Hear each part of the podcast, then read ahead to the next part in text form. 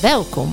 Dit is de podcast To Master Your Life nummer 75. Ben jij erfelijk belast? Tips op het gebied van body, mind en food. Mijn naam is Vilna van Betten en ik heb er super veel zin in.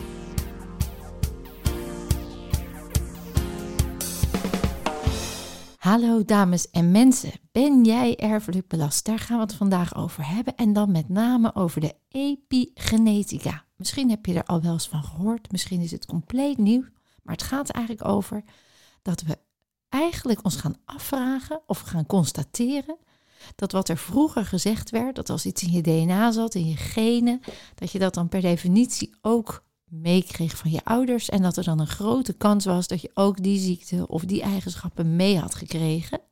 Terwijl nieuwe wetenschap heeft aangetoond dat dat dus niet zo eenduidig is en dat we dus kennelijk zelf invloed hebben op onze erfelijke belasting. En hoe dat werkt, dat ga ik vandaag eens even met jullie bespreken en ook wat voor invloed je dan hebt en hoe je die invloed zelf kunt gaan bewerkstelligen. Nou, hoe cool is dat? Laten we heel even teruggaan naar ons lichaam en naar binnen. Als je nu naar je hand kijkt en je zou met de microscoop heel dichtbij komen en naar binnen gaan, dan zul je zien dat je uit allemaal cellen bestaat. En als je dan helemaal in die cel gaat en je komt in het midden van de cel, dan zit er DNA. En uh, meneer Watson die heeft in de jaren 50 ontdekt dat DNA eigenlijk een opbouw is, een soort keten, een dubbele helix noemen ze het ook wel. Strengen in je cel helemaal in elkaar gerold, een soort twee meter lang per cel. En als je daar dan, dat daar eigenlijk al onze belangrijke informatie ja, ligt. Dus alles wat je meekrijgt van je vader, wat je meekrijgt van je moeder, dat zit in dat celgeheugen, in dat DNA. En daarmee zeiden we dus vroeger, dat is je erfelijke belasting. Wat hebben ze nou ontdekt? Dat als je die helix, die dubbele soort wenteltrap uitrolt, dat elk deel van een DNA-structuur eigen tredes heeft met eigen unieke codes, zou je het kunnen omschrijven. En uh, nou, ze hebben als boodschapper heeft het DNA eiwitten en die zorgt bijvoorbeeld dat de specifieke eiwitten naar specifieke plekken in het lichaam gaan, middels die gedeeltes van dat DNA wat dus die specifieke boodschap moet gaan brengen. Dus het verschil zit hem in de delen van het DNA met andere codes. En dan weet iedere cel precies, oké, weet je, dit is een uh, haarcel, dus daar moet uh, creatine in, heen. En zo weten ze eigenlijk precies welke eiwit waarheen moet. En dat Zorg ervoor dat je niet overal op je lichaam haar hebt groeien zoals op je hoofdhuid groeit. Als je dat je realiseert en je zou de helix, de dubbele helix uitleggen voor je op tafel, dan zul je zien dat elk deel, zeg maar weer, uh, dat noemen we dan een gen met een unieke code. En dat gen, ja, je hebt zeg maar 30.000 genen in je lichaam. En uh, nou, die zijn de hele dag als een soort machientjes voor jou aan het werk. En die zorgen dat wat er gebeurt, dat wordt ontvangen, er worden stofjes aangemaakt, de juiste stoffen gaan naar de juiste cellen in je lichaam. Dat is een hele fabriek en dat gaat de hele dag door. En dat is natuurlijk super intelligent en waanzinnig. En in principe word jij geboren met een specifiek DNA en een genstructuur. Er zijn een aantal interessante dingen die ik in deze podcast met je door wil nemen. En dat is namelijk dat is aangetoond dat we waar we vroeger dachten dat het vast zou liggen, dus dat je daarmee dus voor de rest van je leven met diegenen die wel aan of uitstaan, je leven verder moest uh, inleiden of de rond moest lopen, dat ze nu dus zeggen nee, kennelijk kun je met diegenen uh, kun je dat gaan beïnvloeden. En ik vergelijk het dan wel eens met een uh, schakelaartje die aan of uitstaat dat als een gen ingepakt ligt of uitstaat, ja, dan zal het ook niet actief worden. En als het aanstaat, dan wordt het wel actief. Nou, wat blijkt nou? Dat we vroeger dachten, oké, dit is gewoon erfelijk materiaal, dus zo ben je. Nu zeggen we, hé, hey, kennelijk kan dat schakelaartje aan en uitgaan door de dingen die we meemaken. En er zijn een aantal dingen die daar heel erg interessant zijn. Eén, de dingen die jij in dit leven meemaakt kunnen dus kennelijk invloed hebben op je gen. En als er bijvoorbeeld dan een schakelaar aangaat op dat gen voor een bepaalde ziekte, dan zal je dat dus ook ontwikkelen. Terwijl een ander met dezelfde uh, genstructuur de schakelaar uh, uit heeft staan, die zal dan niet die ziekte ontwikkelen. Dus je zou het eigenlijk kunnen vergelijken dat alles in je cellen aanwezigheid, voor ziekte, voor gezondheid, dus alles is in principe in jouw cellen aanwezig. Voor ziekte, voor gezondheid, voor uh, wat je nodig hebt in je leven aan cellen en aan celmateriaal. maar of het zich ook manifesteert en of het ook naar buiten gaat, dat wordt bepaald of het aan of uitstaat, of het ingepakt ligt of open en bloot. Nou oké, toen kwam er dus een nieuwe wetenschap en dat was de epigenetica. En die zeiden boven de genen uit. Dus als je iets meemaakt in je leven, dan kan dat gebeuren dat het schakelaartje ineens aangaat of uitgaat. Waardoor iets ingepakt blijft of juist zich gaat manifesteren. Nou, hoe konden ze dat nou beter onderzoeken dan met één-eiige tweelingen, die dus in basis hetzelfde genetisch materiaal hebben? En uh, waar ze dus naar hebben gekeken is dat ze de tweelingen hebben gevolgd.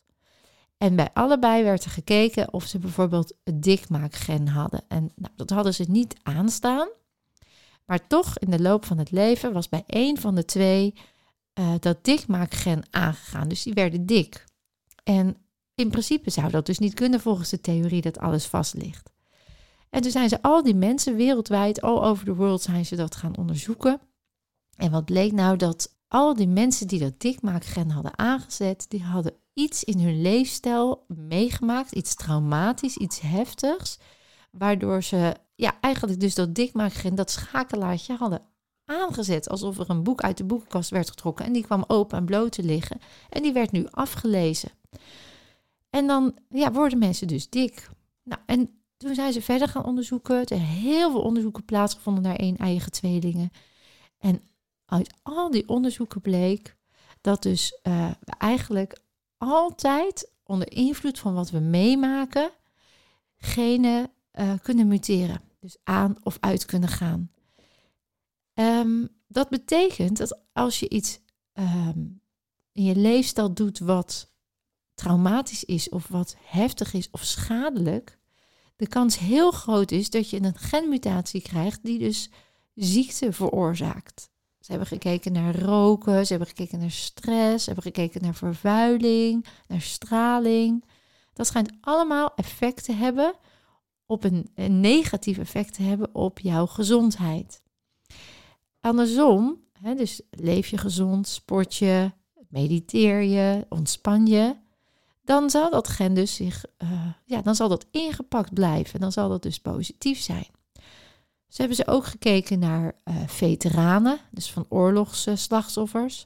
En ook daar hebben ze gezien dat als ze hele heftige dingen hadden meegemaakt, dat ze dus daarna posttraumatisch stresssyndroom hadden en dat het dus het stressgen constant aanstond en ze dus ook meer cortisol aanmaakten enzovoort. Dus heel veel last hadden van de stressgerelateerde klachten.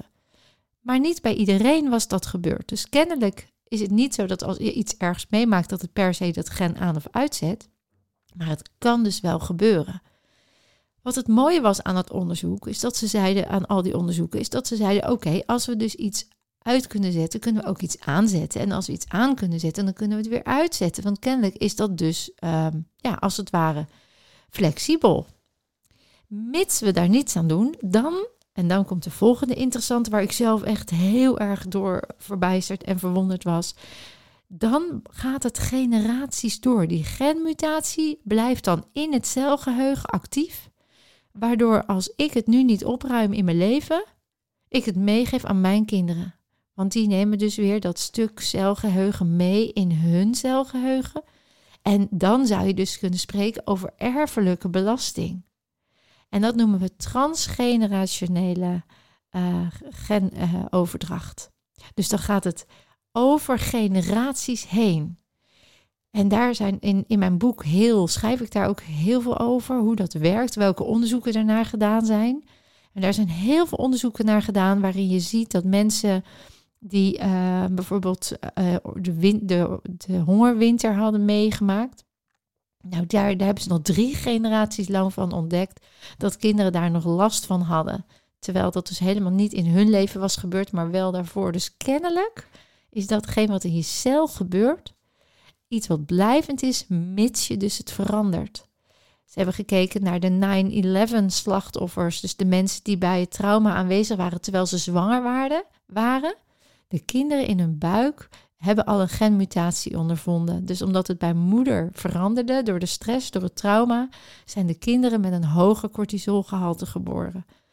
Um, dat zijn natuurlijk heftige dingen als je dat realiseert. Dat we dus als ouder of als grootouder invloed hebben op onze volgende generaties. En daar hebben we natuurlijk een verantwoordelijkheid in te nemen door onze leefstijl zo gezond mogelijk te houden en zo bewust mogelijk te leven, zodat we zorgen dat ons nageslacht ja, zo goed mogelijk ter wereld komt. Dus de vraag: ben je erfelijk belast? Wel degelijk nemen we dingen over. En de tweede is: we hebben dus invloed. We kunnen dus kennelijk onze genen muteren. En daar wil ik het dan even met jullie over hebben. Transgenerationeel kunnen we dus dingen meegeven. Maar we kunnen ook in dit leven dus dingen meemaken die invloed hebben. En hoe kun je dat dan dus veranderen? Nou, en daar gaat die Body and Mind Reset onder over. En daar gaat die Body Mind Reset over, omdat dat gaat over dat celgeheugen waar dus die programmaatjes liggen. En in mijn volgende podcast, dat gaat over jouw slimme onbewuste, leg ik ook uit hoe het kan dat dat dus zo in jouw systeem als programma aanwezig is, zonder dat je je ervan bewust kan zijn. Maar dat we dus met die body mind reset daar bewust van kunnen worden. Ik wil dus even terug naar dat celgeheugen. Ik krijg altijd wel een goede vraag en dat is van oké, als we iets meemaken, waarom gaat dat mee naar de volgende cellen? Want er zijn ook onderzoeken geweest waarbij ze zeggen we vernieuwen toch elke keer onze cellen. We hebben toch zelfvernieuwing. En als onze cellen vernieuwen, dan zou dat toch ook betekenen dat dat celgeheugen gewoon weer gewist wordt. En dan ben je toch weer helemaal gezond. We zeggen eigenlijk dat we in tien jaar tijd weer een heel nieuw mens zijn. Hè? Dan zijn onze huidcellen vernieuwd. Dan zijn onze levercellen vernieuwd. Dus de hele tijd vindt er vernieuwing plaats. Hoe kan het dan dat we dus kennelijk toch die genmutatie mee overdragen? Nou, en dat is omdat uh, de cel heel slim is. Die zegt eigenlijk alle informatie die die cel weer heeft ingewonnen, of het nou traumatisch is of slim, die, dat celgeheugen, dat bewaart hij, omdat hij anders elke keer opnieuw weer het wiel uit moet gaan vinden. Dan moet je eigenlijk elke keer opnieuw alles leren. Dus er is heel, het is een heel slim mechanisme dat ze zeggen dat celgeheugen, dat nemen we mee, zodat we het niet allemaal opnieuw hoeven te ontdekken. Dat is een voordeel omdat je als het positief is dan dus ook positief belast bent. Maar een nadeel als het dus iets negatiefs is wat ten koste gaat van je gezondheid en je geluk. Het is heel belangrijk dat jij gaat werken met dat celgeheugen. En er zijn een aantal manieren om te komen in dat celgeheugen. En in de Body Mind Reset nemen we je nou mee naar die reis. Want je kunt niet nu bedenken wat jouw grootouders al hebben meegemaakt. En een heel mooi voorbeeld wat ik heb meegemaakt en wat ik ook in mijn boek omschrijf, is over een vrouw die bij mij kwam en die had uh, eigenlijk sinds een jaar lang last van vaginisme. En vaginisme is verkramping in de vagina. Dat op het moment dat er iets van penetratie plaatsvindt, dan sluiten de bekkenbodemspieren dusdanig ja, dat er eigenlijk geen penetratie meer plaats kon vinden. En het is echt een heel bizar verhaal, maar ik, ja, ik maak altijd hele bijzondere en bizarre dingen mee. En zij, uh, zij heeft het op een gegeven moment dus over dat ze, ze baalt daarvan. Ze heeft uh, twee kindjes, ze heeft een leuk huwelijk, ze is gelukkig in de huwelijk. Dus ze komt bij mij en ze zegt, wat ik zo vervelend vind, is dat ik eigenlijk nooit heftige ervaring heb gehad seksueel. Ik heb uh, voor mijn man ook nog relaties gehad en ik ben me altijd seksueel vrij gevoeld en ik heb me altijd prettig gevoeld. Um, ook als om naakt te lopen en met mijn lichaam. Dus ik begrijp niet waar dit vandaan komt. Ik weet wel dat het is ontstaan na de laatste bevalling. En ja, ik ben daardoor onzeker geworden. Mijn zelfbeeld is daarmee verlaagd. Ehm, ik voel me schuldig tegenover mijn man, want die doet niets verkeerd. Ik wil graag intiem met hem zijn, maar het lukt niet. Nou, op dat moment uh, was het natuurlijk een raadsel wat er dan gebeurd was. Want ze zei, ja, ik heb ook niks voor mijn gevoel aantoonbaars meegemaakt. Ik ben niet verkracht, ik ben niet misbruikt, ik heb geen nare ervaringen. Dus ik sta voor een raadsel. En met die Body Mind Reset gingen we dus haar, haar verleden in. En toen bleek dus dat ze uitkwam, daar kwamen we dus achter, dat ze de bevalling van haar tweede dochter, die was nogal traumatisch geweest. ja, dat, dat betekende dat bijvoorbeeld uh, de gynaecoloog, om even aan te geven wat er gebeurd was. Ze was dus naar de, ze had een stuitligging. We hadden ze ontdekt dat ze een stuitligging had. Dus ze moest waarschijnlijk in het, ze moest in het ziekenhuis bevallen. En de bevalling kwam iets sneller op gang dan gepland. Dus ze is naar het ziekenhuis gegaan. En terwijl ze in het ziekenhuis lag, had ze heel veel pijn. Dus ze heeft heel veel uh, nare weeën gehad. En het ging allemaal helemaal niet zo soepel. En toen hebben ze uiteindelijk, het was midden in de nacht, hebben ze de gynaecoloog gebeld. En de gynaecoloog die is gekomen, maar toen had ze nog niet zoveel ontsluiting, of niet genoeg ontsluiting, dat ook de bevalling al ingezet kon worden. En omdat ze zoveel pijn had, had ze gevraagd aan de gynaecoloog wat ze daaraan konden doen. Nou, uiteindelijk uh, heeft die gynaecoloog heel bot gereageerd. Die zei dat ze zich niet aan moest stellen en dat het belachelijk was dat ze hem nu al uit bed hadden geroepen, want er was nog niet genoeg ontsluiting. Hij was de keer gegaan tegen die, verpleger, die verpleegsters. Hij had, was de keer gegaan tegen haar. En zij had zich heel erg schuldig gevoeld en heel erg, uh, ja, ook pijnlijk. Was, had heel veel pijn en ze zat helemaal in paniek. En die man die hielp haar niet, hè. Dus was een hele botte gynaecoloog. En uiteindelijk eh, was die ook helemaal niet zo zacht eh, aardig. En toen hij uiteindelijk dus ging bevallen, toen heeft hij er moeten helpen um, om het kindje goed te draaien. Um, want het ging dus allemaal toch niet helemaal zoals gepland. En nou ja, dat heeft allemaal heel veel pijn gedaan. Dus ze heeft heel veel uh, heftigheid meegemaakt. Maar op het moment dat dat kindje um, in haar armen lag, toen heeft ze bedacht van, nou ja, weet je, ik heb mijn kindje nu en ik ben gelukkig en wat voel ik me fijn. Dus ik, ik vergeet het allemaal maar weer. Ik vergeet het hele verhaal met die gynaecoloog en ik vergeet het hele gedoe, want ik heb mijn kindje en ik ben gelukkig. Dus die hele, dat hele traumatische gebeuren, wat ze heeft meegemaakt, dat heeft ze als het ware ja, weggezet. Ze heeft het niet doorvoeld, ze heeft het niet ontladen. En dan spreek je eigenlijk over een freeze.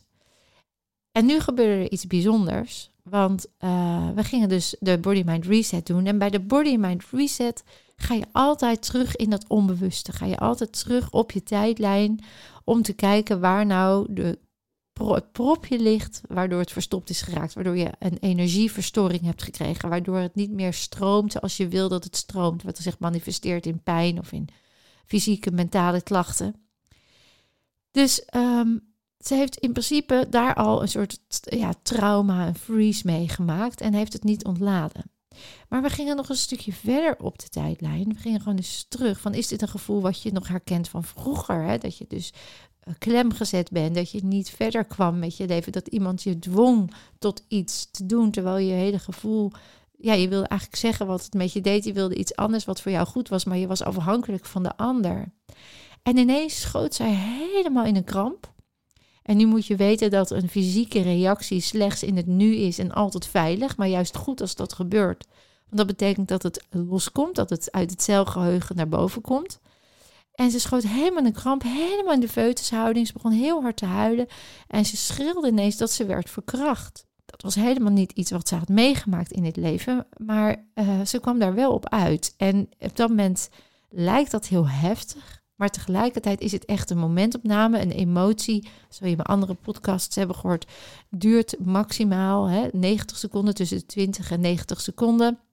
Dus als je dan die emotie even hebt, we hem herkennen, erkennen en herhandelen. Dus we doorleefden dat stuk.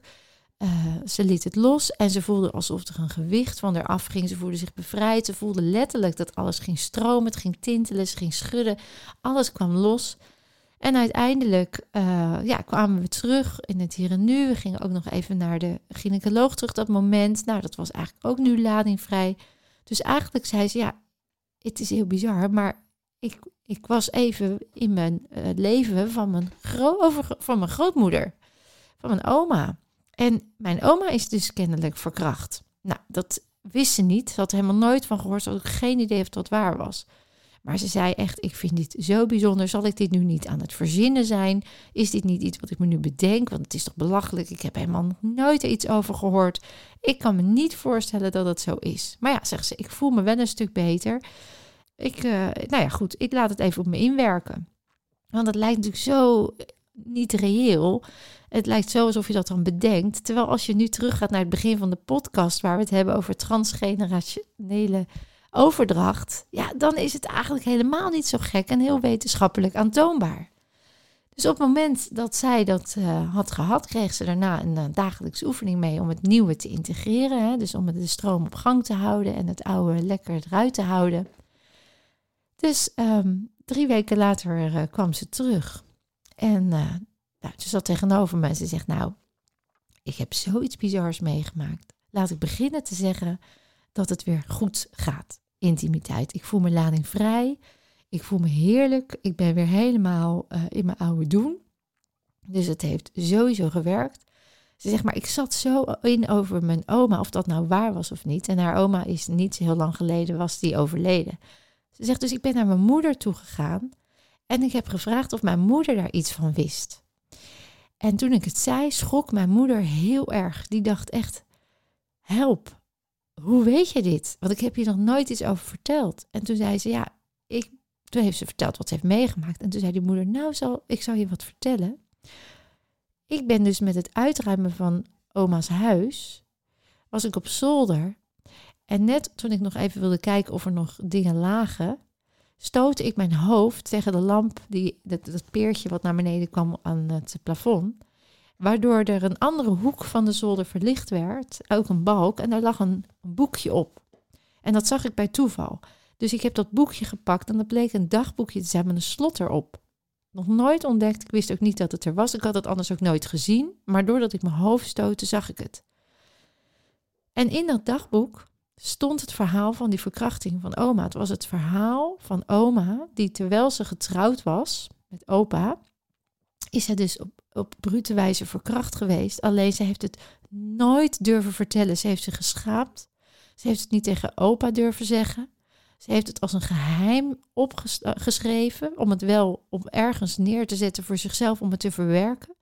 Maar in de hoop dat nooit iemand dat zou vinden. En ze heeft ook gezegd, gezegd dat ze dat nooit met iemand zou delen. Dat stond ook in het dagboek. Ze had gehoopt dat het de graf gewoon mee in zou gaan. Dus ze had niet verwacht dat dat dagboekje gevonden zou worden. Maar het was haar manier om het te verwerken. Alleen ze heeft het nooit kunnen verwerken. Ze heeft het weggestopt uit schaamte. Toen ze dat hoorde, ja, toen was ze gewoon helemaal flabbergasted. Ze dacht, ik heb dus gewoon nog een stukje van mijn oma's celgeheugen meegekregen in, het gen, in de genstructuur. Mijn moeder, daar heeft het zich nooit bij uh, ontvouwd. Maar mij, door de trigger van de gynaecoloog, wat dus eigenlijk een soort gelijke situatie was. Niet dat ze verkracht werd, maar er werden wel op dat gebied dingen gedaan waar ze later, ja, wat best wel traumatisch was. Daardoor is dat geactiveerd. En ja, manifesteerde zich dat dus in het hier en nu als vaginisme. En ten, ja, weet je, het klinkt misschien ook een beetje vaag en abstract, maar het is eigenlijk heel logisch en helemaal niet vaag en abstract. Je kunt dus kennelijk van oude generaties nog dingen meenemen. En, en Deepak Chopra die schrijft dat ook in een van zijn boeken. Dat zijn zoon een of andere bizarre bloedziekte heeft. En dan gaat hij ook terug in generaties ervoor. En dan komt hij erachter dat het ook nog drie generaties daarvoor een keer zich heeft gemanifesteerd. Dus dat het wel meegegeven is in de genen, maar dat het dus bij die zoon zich weer manifesteert. Omdat die kennelijk getriggerd wordt in het hier en nu, waardoor dat dan zich manifesteert. Alsof dat boek uit de kast wordt getrokken en open en bloot komt te liggen. Als je dat realiseert, dan kan het dus zijn dat je in het hier en nu ergens aan doet, ergens last van hebt, wat niet eens zo aantoonbaar is in dit leven, maar wat wel nog meegaat al generaties lang. En hoe cool is dat? Dat je dan met zo'n body mind reset proces, dat je dat gewoon kan uh, doorlopen, dat je dat kan oplossen. En het mooie was dat deze vrouw met tranen over haar wangen vertelde dat ze niet alleen dankbaar was dat het bij haar nu anders was, maar dat ze vooral ook dankbaar was dat ze het nog op had kunnen lossen voor haar oma. Terwijl dat zeg, maar raakt dat mij ook, omdat dat natuurlijk fantastisch is om op die manier, ja, dingen die generaties lang al leven, ja, om gewoon dat los te kunnen maken, om te kunnen bevrijden. En niet alleen voor de oma en zichzelf, maar ook weer voor haar kinderen. Hè? Want doordat zij het oplost, gebeurt dat ook weer bij de kinderen. En dat is natuurlijk fantastisch mooi. Ja, dus als je merkt dat je ergens last van hebt en je kan het niet helemaal duiden, dan kan het zijn dat het wel iets is van dit dit leven en dat je dat dus hebt opgeslagen. En dan kunnen we met zo'n body mind reset dat gewoon prima achterhalen. Maar misschien dus laat je verrassen, kan het nog uh, verder doorgaan en kun je dus die erfelijke belasting opheffen. Ja, hoe cool is dat? Wat je sowieso uh, uh, kan doen, is gewoon de dagelijkse oefeningen van de Body Mind Reset. Die vind je op het YouTube-kanaal van Vilna.nl. En dan kun je echt al je zelfhelend vermogen activeren. Je kunt jezelf leren lichaamsbewust te worden, zodat je naar binnen kunt gaan, kunt gaan voelen. Wat ligt er mogelijk bij mij, wat nog als ballast werkt. En op die manier kun je eigenlijk jezelf al leren ontdekken. En ehm, dan kun je ook nog, uh, als je in andere podcasts luistert, bepaalde technieken uit die Body Mind Reset toepassen om alvast al dingen op te lossen. Als je hier vragen over hebt, laat het me vooral even weten. Mocht je het interessant vinden, kom een keertje langs. Ik denk dat het uh, voor nu weer heel veel mooie stof is om na te voelen en over na te denken. Stel je eens open voor het idee dat je dus in je celgeheugen prachtige informatie hebt, maar ook informatie die belastend kan zijn. Epigenetica is dus het beïnvloeden, dus je kunt met je leefstijl heel veel moois doen, maar ook echt met die body mind reset dingen oplossen, epigenetische veranderingen. Dankjewel voor het luisteren. Kom een keertje langs als je voelt dat het nodig is en je weet het. Je kunt meer dan je denkt.